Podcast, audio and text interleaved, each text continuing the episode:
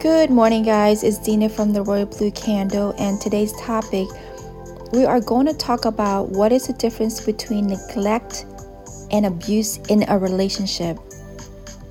We know that neglect and abuse are both harmful behaviors in a relationship, but they have very different characteristics.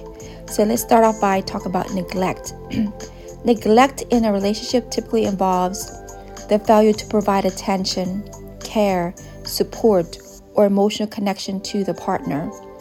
It can manifest as emotional neglect, where one partner consistently ignores the emotional needs of others, fails to communicate effectively, or withholds affection and support.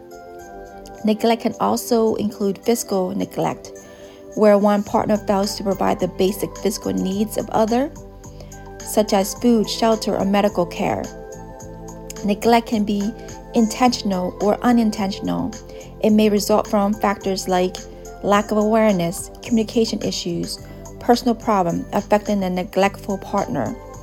Now, abuse in a relationship involves the intentional use of power, control to harm the partner physically, emotionally, sexually, or psychologically. It can take various forms, including physical abuse, such as hitting, kicking, or restraining emotional abuse, such as belittling, manipulating, or threatening. Then sexual abuse is more like coercion or assault.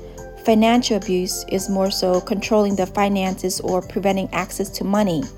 So, abuse is characterized by a pattern of behavior aimed at dominating and controlling the partner, often resulting in fear, trauma, and harm to the victim. Abuse is never justified and is a serious violation of other person's rights and dignity. So, in summary, neglect involves a failure to meet the needs of the partner, while abuse involves actively harming and controlling the partner. Both neglect and abuse can have serious consequences for individuals involved and the relationship as a whole. It's very important to recognize the signs of neglect and abuse in a relationship and seek help if you need it, guys. If you're going through that, please seek help.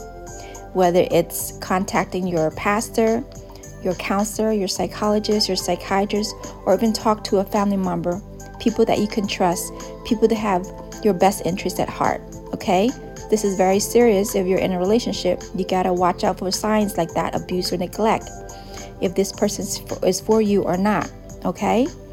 Well, this is just a glimpse of the um of this episode. I hope it's fine, very useful for you guys to listen to. Thank you so much for tuning in. You take care. God bless.